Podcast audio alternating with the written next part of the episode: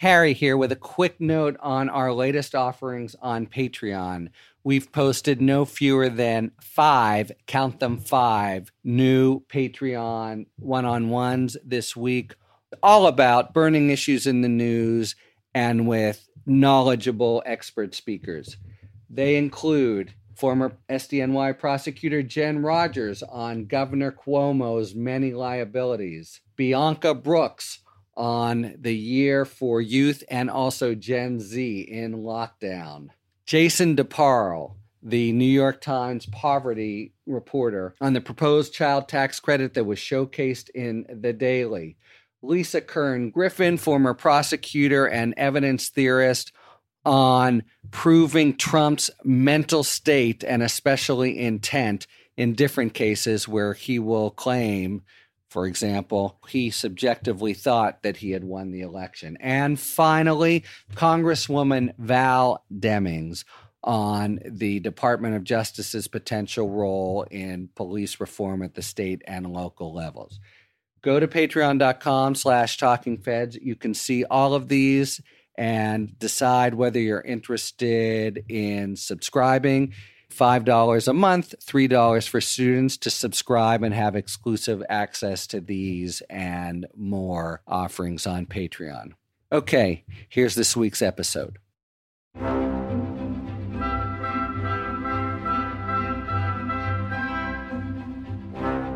Welcome to Talking Feds, a roundtable that brings together prominent former federal officials and special guests for a dynamic discussion of the most important political and legal topics of the day. I'm Harry Litman. We come to the end of a week that, even more perhaps than we realize, will go down in the history books. On the 50th day of his presidency, President Biden signed into law a $1.9 trillion omnibus COVID relief package, passed over unanimous yet fairly quiet Republican opposition and minutes later addressed the nation for the first time as president, laying out an aggressive plan for substantial return to normal life by July 4th. These developments alone would call for major headlines, but they don't account for the historic shift in American governance that the week ushered in. The relief package is of a piece with major New Deal legislation that fundamentally altered the reach and role of government as a progressive agent. One provision alone, the inaptly named child tax credit, will provide all parents with a monthly check and is predicted to cut the rate of childhood poverty by more than half. The bill overall represents the most dramatic investments in American families since at least welfare. Meanwhile, the country marked the year anniversary of life under COVID with its multiple dislocations and half a million deaths. The administration was also beginning to turn its attention to immigration, where indications are that it will be far more challenging to turn the corner to a new day. In fact, during the administration's first 50 days, the number of migrant children on the border has tripled, and there's been a step back in the direction of the old broken system where applicants were admitted to the interior and then years passed until their claims could be heard in seaboard politics, New York Governor Andrew Cuomo was in dire straits and barely hanging on to the governorship from the combined pressures of six accusers of sexual harassment and allegations of monkeying around with the numbers of COVID patients in nursing homes. The Democratic leadership had all but abandoned him, and Friday brought the most unkindest cut of all a joint call from Kirsten Gillibrand and Chuck Schumer for Cuomo to step aside. To break down these monumental developments, we have a fantastic panel of guests from government, the private sector, and the press. All of them returning guests to Talking Feds, and they are Joe Lockhart, one of the top communications and public affairs professional in the country, a frequent contributor to CNN and the co-host of the Words Matter podcast. Joe was press secretary under President Clinton from 1998 to 2000, and before then to a number of prominent officials, including Walter Mondale and Michael Dukakis. His communications consulting firm, Glover Park Group, has worked for Facebook, the NFL, and many others. Welcome back to Talking Feds, Joe. Thanks, Harry, for having me on again. It's always a pleasure. Matt Miller, partner at Novo and former director of the Office of Public Affairs for the Department of Justice. He is a justice and security analyst for MSNBC, and he's written for a wide range of publications. We have had the particular good fortune to welcome him on many occasions, and he has also guest hosted Talking Feds. Thanks, as always, for being here, Matt. Always great to be here, Harry. Laura Jarrett. Laura is the anchor of CNN's Early Start with Christine Romans. She previously served as a CNN correspondent based in Washington, covering the Justice Department and a wide range of important legal issues. She gets up every morning at 3 a.m. to bring you the news. Thank you very much for joining us again, Laura, at the end of another long day. Thanks so much for having me on, Harry. And Congressman Joaquin Castro. Joaquin Castro is in his fourth term representing Texas's 20th congressional district, covering over half of his native San Antonio. He serves on the House Permanent Select Committee on Intelligence, the Committee on Education and Labor, and as vice chair of the Foreign Affairs Committee. He was the co president for the House Freshman Democrats in 2013 and chaired the 2016 presidential campaign of his twin brother. Congressman Castro, thank you so much for joining us again on Talking Feds. Yeah, great to be with you. All right, let's jump right into the 1.9 trillion American Rescue Act. So, just the numbers alone, it's huge by any measure. It's a number so big it almost doesn't quite register. 1 trillion, 2 trillion, what's a trillion between friends? We might have thought it was sort of an opening bid by the Democrats, but the Republicans didn't counter and there wasn't any debate. So we have the $1.9 billion final price tag. Congressman, can I ask you, why is it so big? Is it all needed? Was some stuff in there that the Democrats were prepared to jettison? Or did you want to fight really for every last million dollars? I think that overall there was a concern about doing too little. There was a concern of coming up short and I think we could have done more coming back from the Great Recession of 2008, 2009. At least that was the sense among members of Congress. And so it took us a little bit longer to get out of that recession. And we didn't want to make the same mistake this time. And also, I think some of this aid, you know, the package probably could have been smaller if Donald Trump had done more during his tenure as president. But don't get me wrong, there's incredible need out there, both on the individual level for people and their families, but then for institutions like governments, educational institutions, the healthcare system, all of it. It's an ambitious package, but I think it's it's exactly what we need to make sure that we that the country gets back on its feet, that the number of unemployed people comes down significantly, uh, and that we maintain uh, once we're back on our feet that we maintain maintain that strength and go forward. Yeah, and let me speak to the maintaining because the numbers, even if all needed for the recovery, it's clear that it's not just spending a lot of money. You could argue, many people are already arguing that it embodies a sea change in the role of government in citizens' lives, a pretty sharp turn away from a more or less conservative ideology that seems to have held sway, at least back to Clinton the overall package contains some remarkably progressive features that really seem to put it on the same kind of historic footing as, say, some of the New Deal legislation or the, the Great Society legislation of the 60s. Is that fair? Do you guys agree? Anybody? Harry, I agree completely. And it seems to me that the president has just managed within the first 50 days of office to get probably the most quietly but yet bold progressive legislative agenda through and there really hasn't been that much pushback. I mean that's the part that's so interesting to me is that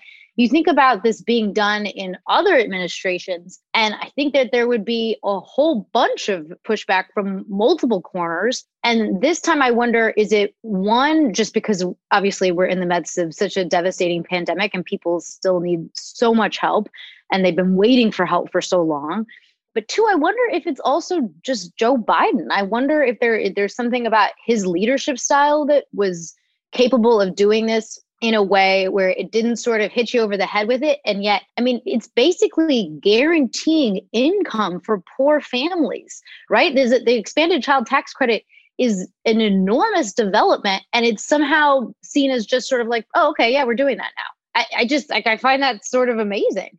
Yeah, I mean, it really is remarkable in, in just this way. And of course, the other big statutes I referred to are legal revolutions. They were with really substantial majorities of both parties.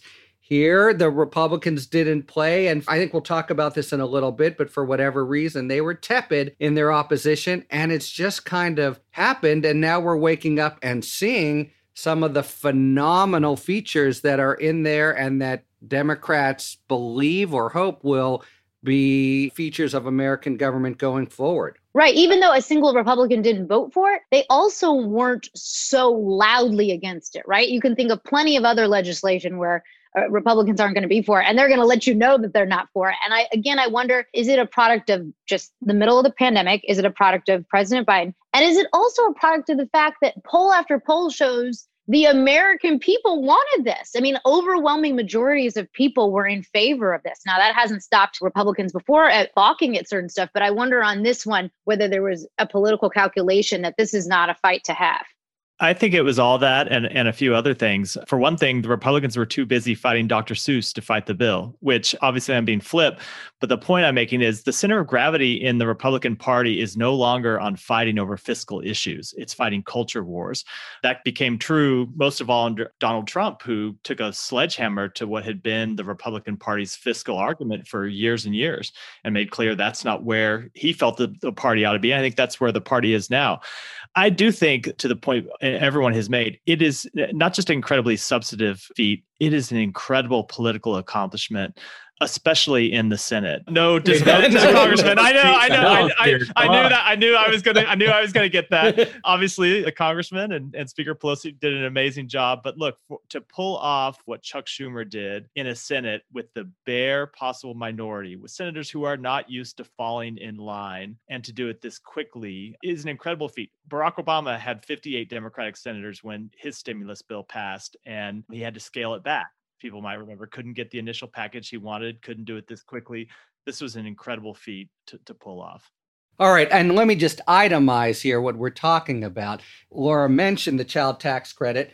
In theory, that will reduce from 14% to 6% the child poverty rate, but there's remarkably progressive legislation involving health insurance, student loans. There's, you know, black farmers receiving over $4 billion in what you could argue is a step toward reparations, which would have been an inconceivable development.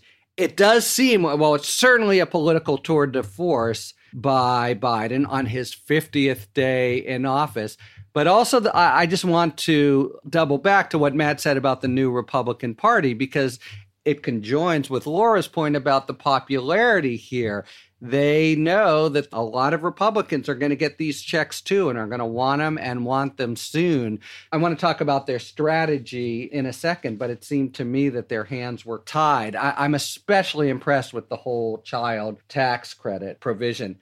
Let's focus on his speech last night on, you know, on one of the best days in the history of the presidency. He came out and I, I, let me just say that he was notably not triumphant nor was he doing a jig or anything because of the important sober message about COVID.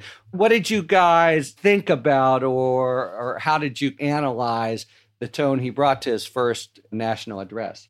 I thought that Joe Biden did an extraordinary job with his address to the nation. I thought his tone was pitch perfect, very matter of fact, very steady and strong, not dramatic at all, which is a big departure from what we saw in the last four years.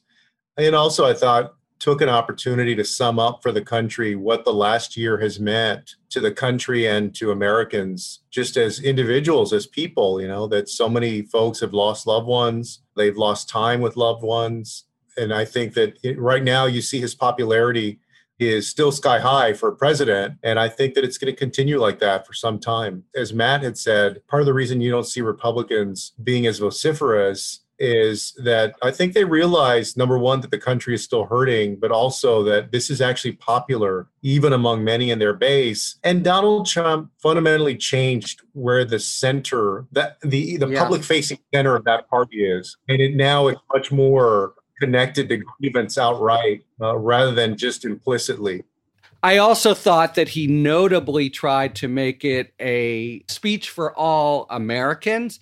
You know, there was mild cheerleading, but nothing triumphant. There were cavils during the campaign of doddering Uncle Joe and the like. And I think his self command really put those kinds of concerns to, to rest, or at least blew him out of the water for yesterday. Joe, what were your thoughts just about the tone he decided to strike in the speech, if it was the right one, and what he was sort of aiming to portray? Well, I think it was the right one to be a cheerleader after a year where 500,000 plus people have died, you know, is just hitting the wrong note. And I think he balanced looking back and looking and being kind of the mourner in chief, feeling the the pain of the country and acknowledging the pain of the country, and then looking forward to what the solution is. So I thought it was straightforward, sober, and most of all effective. It's what I think the country's been looking for for the last year. Yeah, I mean, in some ways, obviously, he looks to underpromise and overdeliver, and it was, I thought, presidential. But let's talk about. He's certainly set the bar for the fate of his presidency is depending on both two pronged attack against all the economic stuff that we've talked about, but COVID itself. And it's the one thing about the Republicans, they were quiet, but they laid down certain rhetorical markers that they'll be looking to see him fail if possible. You had McConnell and others talking about old, failed liberal policies. And what about this tricky point that everything seems to depend on widespread vaccinations? He's ordered the states to make everyone eligible by May 1st, and something like 49% of Republican men say, I'm not going to get the vaccine. How will he be able to fight that kind of battle? I think that the, the single most important thing that Biden has done, and I was saying this till I was blue in the face last year, that when the president of the United States says, we're going to do something and I'm going to mobilize the entire government, everyone in that government understands what they're supposed to do. And what Trump did was send all sorts of mixed signals, and he didn't hold anyone accountable. And they they knew the president wasn't serious. So the big difference with with President Biden is no one's under any illusions that this isn't serious, that they don't have that their jobs depend on delivering what the president has promised. And that's the power of the presidency. That's the power of being able to mobilize in a way that everyone does the you know gives the maximum effort you can reach these goals you know on the republican man I think just like the pollsters undercount Trump's vote consistently, I think those polls overcount Republican men. I think Republican men are saying this as a protest to Biden, but when they sit in their house and they talk to their wife, their wife or their children or the smartest one in the house says, "Get the damn vaccine." Right. I think that's less of a problem than the polls say, but we'll see how this bears out. I also think we're not yet at, at, a moment where we we have enough people reaching almost herd immunity, right? We're, we're not we're not at that moment yet where people can really see like, oh, my life is going to be dramatically better when I get this vaccine, right? When we start seeing people back in bars and sports arenas and not just at 25% capacity, but in a real way, people are going to want to be a part of that. And right now, I, I mean, at least in all of my reporting, the access has been what much more of an issue than hesitancy. But I think as the vaccination rates go up and more and more people get to hug their grandkids, I agree with Joe. I actually think people are going to change their tune on that. And and Harry, to your point on Biden sort of having this strategy again, sort of quietly done this uh, this strategy of over delivering but under promising i mean just think like we are now at a point where 66 million people i think for now have been have been vaccinated and he's just done that in the first 50 days. It's such a smart strategy on his part because it's not just over delivering on like lofty policy goals. It's like things that are going to change people's lives when they've been devastated for a year. And so I think to do that so quickly earns people's trust in a way that I think is quite powerful so early in his presidency. I mean, it's true. And it's not simply that they came in and started running, they had really solid plans of all things in yes. place. You know, Ron Klain has a shout out here where they were really ready to sort of hit the road. And I have to say, part of this is Biden's, you could say, good luck. It does feel like prosperity is just around the corner. I mean, I think about him a little bit in comparisons with FDR, especially this last week. You can feel spring in the air in a sense in terms of the pushback against this crazy disease that has held us completely captive for a year. Yeah, I don't know that I would call it good luck. There are a million ways this vaccine rollout could could have gone wrong had they not executed it correctly, which so far they have. There are a million ways it still could go wrong, just both mm-hmm. in the mm-hmm. logistics and getting the the sort of reluctant people to take the vaccine.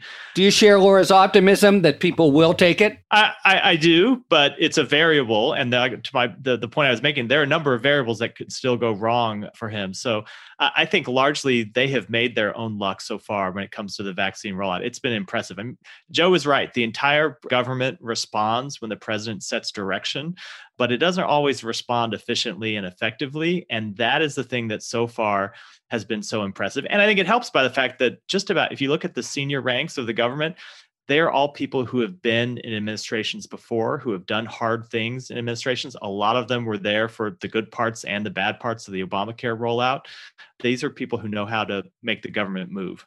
Harry, I'd add one thing, which is that so far Biden's only been talking about the carrot but he also has yeah. a, a, big stick. Laura's right that access is really the issue. And when people are denied access to the things they want to do, they will be incentivized to get the vaccine. If TSA starts asking for a vaccine card to travel, they'll get the vaccine.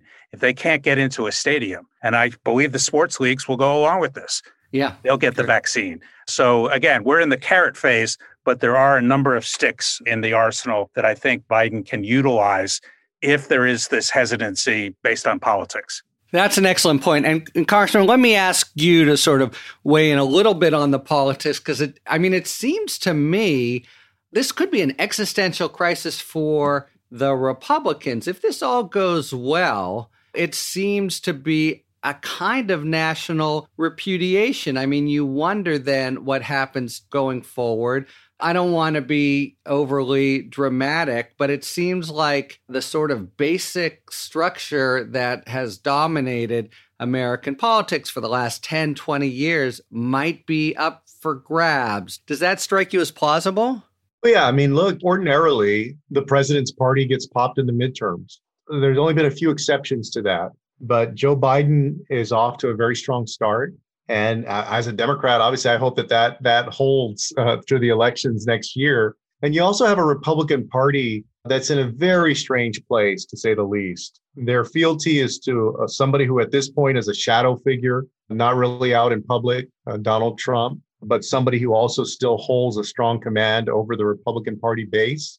He just asked them not to use his likeness to raise money off of him, which to me means he wants to be at the center of everything. He wants people to give him all the money so he can dole it out. So they're in a they're in a very strange place. He basically brought racial grievance to the center of the party. In, in other words, took it out of the shadows and put it at the center of the party. And again, I'm I'm I'm issuing understatements here, but they've got a lot of sorting out to do about who they are, what they stand for, who they're trying to appeal to, what their message is going to be. And if you look at what happened with President Obama's first term, I think it actually took them several months back then to figure out what issue they were going to latch on to. And it ended up being mostly Obamacare.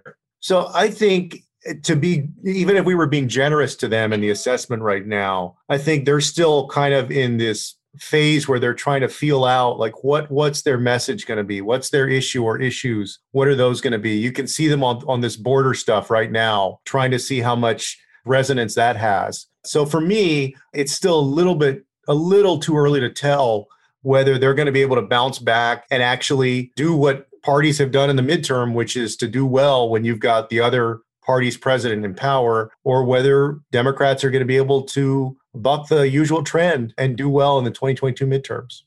It's true. It did seem here that Biden, for one, had a sure footedness that at least some of his critics in the campaign doubted, but also that in this case, it was the Dems who knew exactly what they were doing and where they wanted to go and how hard they wanted to fight. And the Republicans who were flailing, wanting maybe to play rhetorical cards, but not really go to war over it. And now we have the stage set for a potential revolution in American government. All right, so uh, you know, as as we've said, Biden would be in remarkable territory, in some ways unexpected, almost sort of an FDR type figure. Indications are from the White House that if he garners this great political capital, he would look to be spending it on immigration, maybe first, and then infrastructure. So I just want to talk about immigration because it's it's an issue that many people have identified from way back as the one that the Dems could mistakenly use and wind up on the shoals of the shore. And it's certainly true that as things stand now, he's gotten rid of the worst parts of the Trump policies, but we're kind of in the same perennial mess. So he has in mind this big overhaul of immigration law. Let me just put it up in general what your thoughts are about it. Both the idea of such an ambitious agenda in immigration, especially, and then the approaches in the U.S. Citizenship Act. I don't think so. I think he ought to spend a lot of capital on it because it's an issue that has not been resolved in a generation now. And you saw some slippage with Latino voters in the 2020 election and if the Democratic Party does not deliver some kind of immigration reform over the next few years, you're risking seeing more of that. I think there was a real regret that between January of 2009 and January of 2011 that we didn't use our large majorities in the House and the Senate and the presidency to get immigration reform done. And so now I think with this large and growing block of Latino voters, they become more susceptible to the Republican argument that, oh, the Democrats don't like you either. They're not doing anything either, right? When they have the majorities, they don't do anything. That's what was said last time with some effect. And I think that will grow, uh, it has the potential to grow more resonant if we fail on this. Look, I think it's an issue the president has to tackle. There's a policy, de- number one, a policy demand inside the Democratic Party to tackle immigration reform that he has to, to listen to. And number two, it is a problem that continues to bedevil this administration early on, as it did the last administration and as it did several administrations before that, because it's such a tricky problem. I think the real question is whether there is any way you can get Republicans to work with Democrats on an immigration solution. Uh, not so much in the House, you can ram a bill through the House probably, but in the Senate, where as long as you don't kill the filibuster, you're going to need 10 Republicans to work with you to do this. And that to me seems like right. extremely, it seems like extremely long odds against that happening, given where the Republican Party is today and given how they see immigration as an issue they plan to beat the White House over the head with. Honestly, I think the bigger immigration problem for Biden is not is not so much attempting to pass a bill and failing or getting too far out over his skis on attempting to pass a bill. It's just running the machinery of government when it comes to immigration. Look, there are voters that the Democratic Party needs who believe that no one should ever be deported ever. And there are voters the Democratic Party needs who believe we need to be much tougher and not let anyone into the country. And so, how you square that circle when you're running the government, it's a problem that jammed Obama all the way to the end. And I suspect it's going to be a problem for President Biden as long as he's president. I agree with Matt that under the current circumstances, there's absolutely no way you can get 10 Republicans to work with Biden on immigration. They believe this is their ticket back to the majority. They're not particularly principled anyway. Uh, so we definitely can't expect them to take a principled stand. I'd make two further points, though. One is one of the things Biden can do is deal with the problem at its root, which is go back to trying to help the governments and help the economies and help create a stable situation where there isn't terrible poverty and violence so that people are, have less incentive to come to the United States.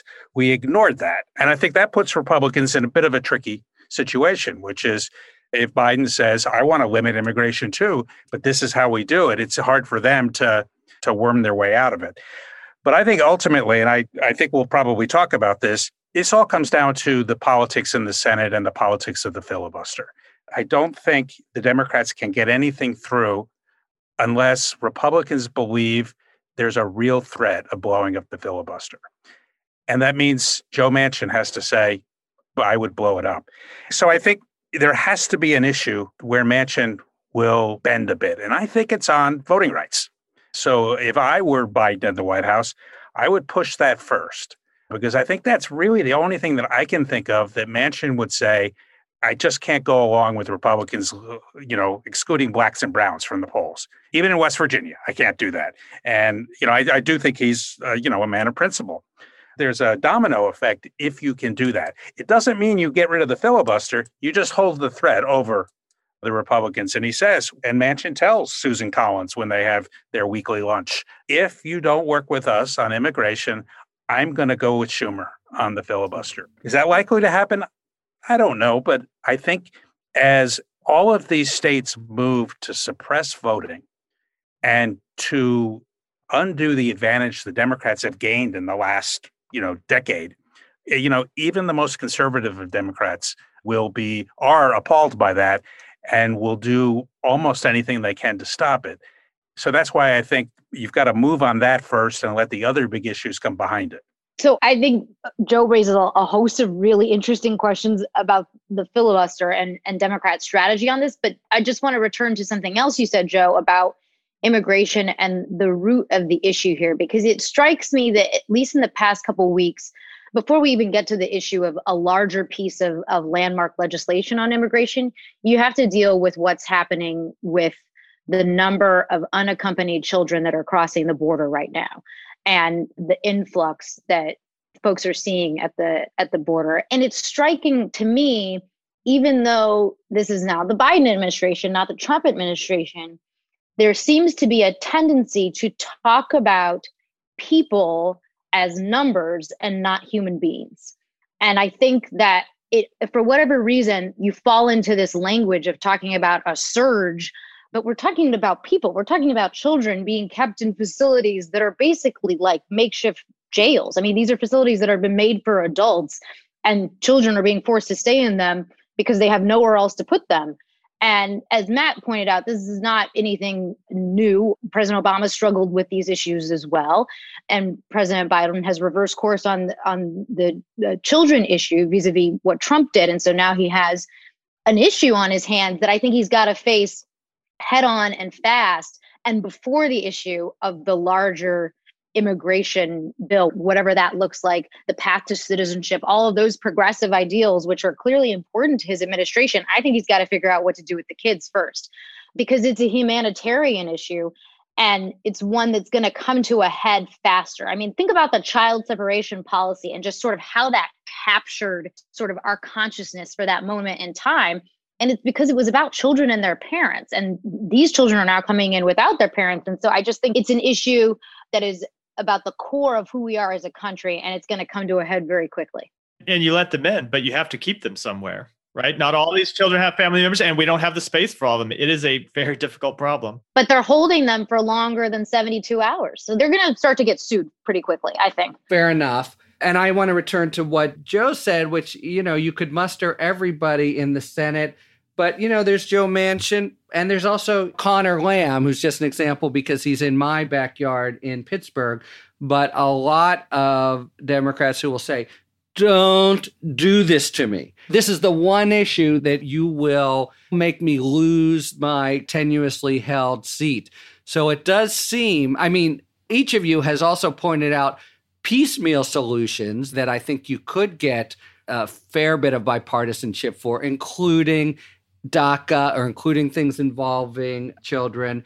But that's the question. I mean, Joe's point kind of goes to it. You know, timing is a lot here.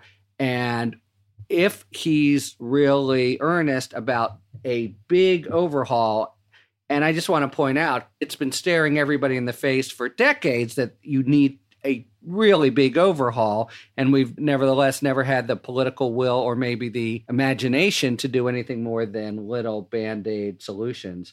But if he's in earnest about doing that, it's about the biggest risk that it seems to me, is out there for him. So I disagree a little bit, Harry. I think the biggest threat to Democratic members is not casting a controversial vote on immigration reform it's a situation like happened right before the midterms in 2014, where you have a number of people at the border, an immigration system that is basically flooded and can't handle it, and massive political controversy that accompanies it, for which the sitting Democratic president is blamed. And that blame accrues to all those members when they're at up the polls.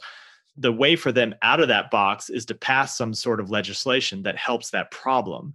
Now, the challenge, of course, is that's easier said than done for all the reasons we've articulated. So I actually think the bigger political problem is in doing nothing legislatively and letting this problem fester until it explodes right before the vote. But the solutions are not so easy either. But I want to push back on that a little because um, you know maybe I'm this is from my experience and here in San Diego there is another temporary alternative that avoids that political black eye what we've done in the past is say, okay, you're going to have your adjudication of refugee status and it'll turn out to be in 2025 and people are let into the country. So you don't have the images of teeming folks at the border.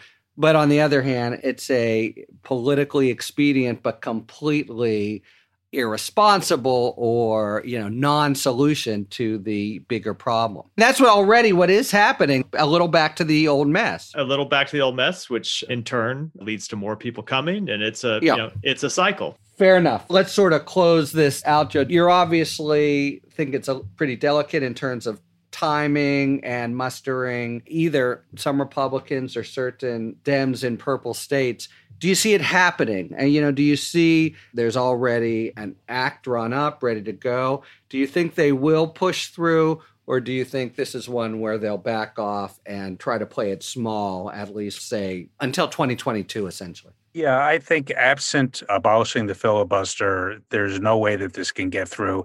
And then it's a battle of the politics of this issue rather than the actual policy.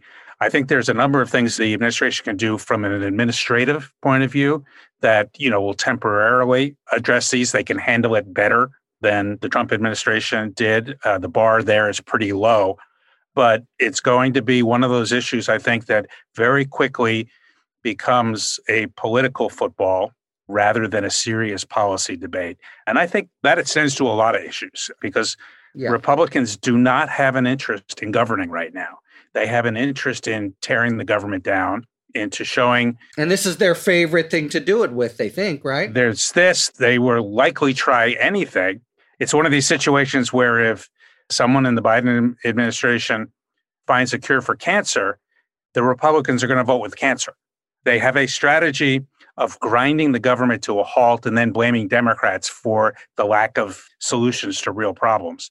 And that puts us in a, another political battle. The, what, the last thing I'd say on this is, you know, I think a lot of people in DC get caught up in, you know, what I call the consultant class that is still rooted in like 20 years ago and the issues. There's movement on this. Younger people think about this differently than older people. Younger people are now voting in bigger numbers vis a vis older people. And, you know, I think we've already turned the corner on a number of issues, whether it be social issues. And I don't think we're there yet on immigration, but we're going to get there. So, you know, if Conor Lamb tells me he's got a real problem with this, that's okay. But if Conor Lamb's consultant tells me they've got a problem, we're not in 1990. The world is different right now. And I don't know that we know how these issues play.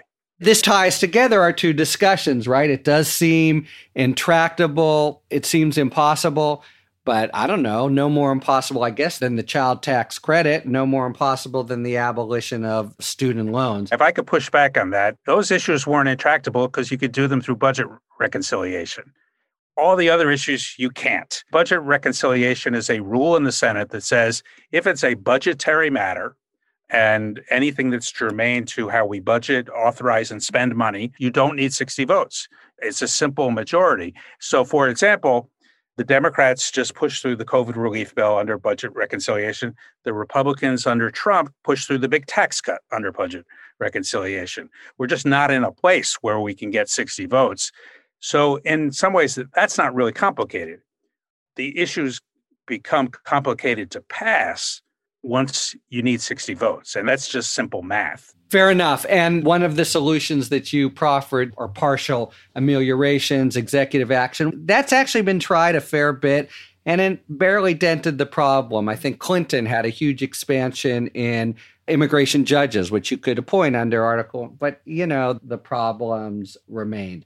All right, so that's the marker we've kind of laid down now is whether they will, in fact, go big as they're suggesting, or whether they'll think better of it, at least for the immediate future. That's, of course, assuming we're in a posture two, three months from now where the basic huge goals that Biden has set and kind of has to set. So, in that sense, it strikes me as a smart political gamble, in fact, will be looking pretty good.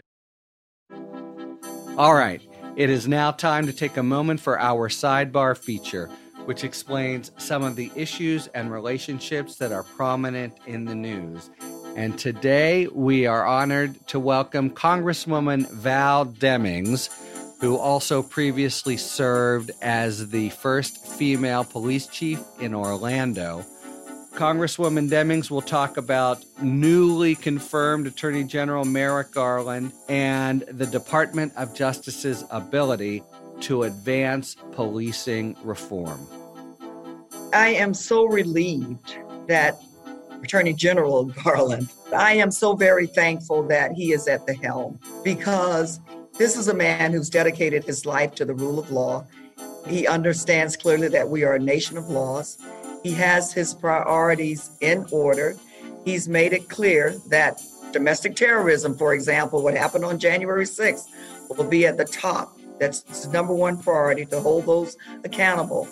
But I also think as we go down this very complex road of police reform, we've got to get it right. I believe that Attorney General Garland brings the kind of balance that we need we're talking about guidelines or laws that will affect federal agencies. Coming to Congress, having worked in local government, I really saw the Fed as the place where we got it right, right? We set the example for others to follow. I now know that is not the case, but I want to do the work to help get it right. The last thing I would want, you know, I've served as a police chief, is having to have the government come in and tell me what to do. I said, You play a critical role in fixing your own brokenness. You cannot be pleased with the horrible incidents that have occurred throughout this country. We've got to fix it. You play a major role in doing that. Fix your own brokenness. But I do believe that he's the right person at the right time, that these federal guidelines, he's going to bring everybody at the table to make sure we get it right, input from everybody, including law enforcement, so that we can develop those guidelines, standards that will find their way down to local and state law enforcement we have a lot of work to do. It's a it's a heavy load, but he's the right person, right time. Thank you very much, Congresswoman Demings. We have just a few minutes left, and I thought we would talk about something that's become pretty front burner, a real actual conflagration in the almost as we go to our taping, which we do on Friday, and that is the matter of the New York governor. So we've had in the last couple days a sixth accuser come forward, and at least the conduct she describes is quite serious and you know even criminal. AOC and Congressman Gerald Nadler both came out for resignation today.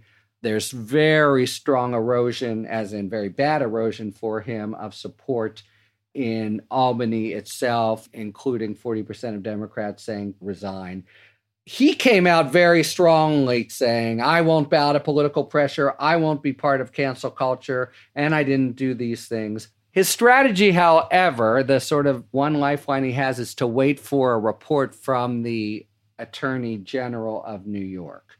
So I just want to serve up two questions for people's thoughts here. One, can he wait? Because it's not. It strikes me, especially with some of these new accusers, it's not going to be next week. I don't see how she does a report in less than three or four weeks. And then, could it matter? Could the AG report, in fact, save him, or at best, will the report have to be at least somewhat damning and not enough to keep him in office? It seems to me his fate is is largely depends on what comes next. I wonder what what is the bridge too far. I can't think of a Republican in recent memory that has had six allegations of unwanted sexual contact, sexual harassment against him, where Democrats didn't immediately call for his resignation. Democrats moved slower on this one, I think, for a variety of reasons. But now you have almost the entire New York House Democratic caucus lining up against him. And what's fascinating to me is how they strategized on it. The reporting is that they basically had these sort of back channel communications to make sure that they all came out against him together because they knew if only one did, then the others would feel the pressure to. And right now, of course, he is denying anything that rises to something criminal. He's saying, basically, yeah, like I was a flirt, but I didn't do anything bad. And blaming it on cancel culture to me is baffling and sort of sounds eerily reminiscent of some people I think that he would not want to be in the same camp as. But what happens to him in even the next weekend, I think is really critical blaming it on cancel culture was a mistake. That was him flailing a little bit today, I think, and you know looking for lifelines anywhere he could find them. But where he needs support right now is among Democratic elected officials in New York, and and trotting out a, a conservative line is not going to help him in that regard. He's in real trouble, and he has to hope that the New York Attorney General, number one, finishes her investigation before the impeachment investigation that started in the state assembly finishes. And he has to hope, number two, that it exonerates him both obviously things that he can't count on. People compare this to Ralph Northam, who was able to write out his investigation by just not resigning. The difference is the conduct that was in question for the governor of Virginia happened decades before he was governor, not while he was governor. So he didn't face an impeachment threat. That and that's the the difference here his political support seems to be cratering inside the Democratic Party. And so, if the impeachment inquiry moves quickly, you could see that produce a result before the attorney general gets anything off the ground. Yeah, the impeachment inquiry is going to be political as much as legal, and that can move very quickly. More. Yeah, more, more. But I think, as we saw in the previous two impeachments on the federal level, he will have some cards to play to slow that down. I think that we'll hear from the attorney general before the assembly tries to throw him out of office. There's a couple of things here. One is that I, have known Andrew since I worked with him on the, I think, the Mondale campaign. So 1984. He is extraordinarily stubborn, just like his dad was. And if you tell him he has to do something, he's immediately going to say, No, I don't. I don't have to. So I think he'll try to, to ride it out. You know, my big thing is, and I've been thinking about this a lot over the last week or two, is I'm afraid that now that there is an allegation of criminal behavior, that we'll all focus on that and that will be the bar. That's not the bar. Sexual harassment is not acceptable. You do not have to touch someone to sexually harass them. It is about power, and it's about power at the highest levels abusing their power. This is what we accuse Donald Trump of. He abused his power. Andrew Cuomo has abused his power, and it, you don't have to commit a criminal act to be run out of office once you abuse your power. There has to be a leader someplace, somewhere who stands up and says, I'm not a criminal, but I behaved in a way that abused my power and I do need to go. I think that's the only elegant way for Andrew. I doubt he'll take it, but I think we're not going to make progress on this issue in our society until we all wake up and say, even if the sixth accuser turns out to be someone who just manufactured it, that the first five people have said enough that he should be removed from office. Right. And they're all public and out there and corroborated. The six, it's true if that is the focus.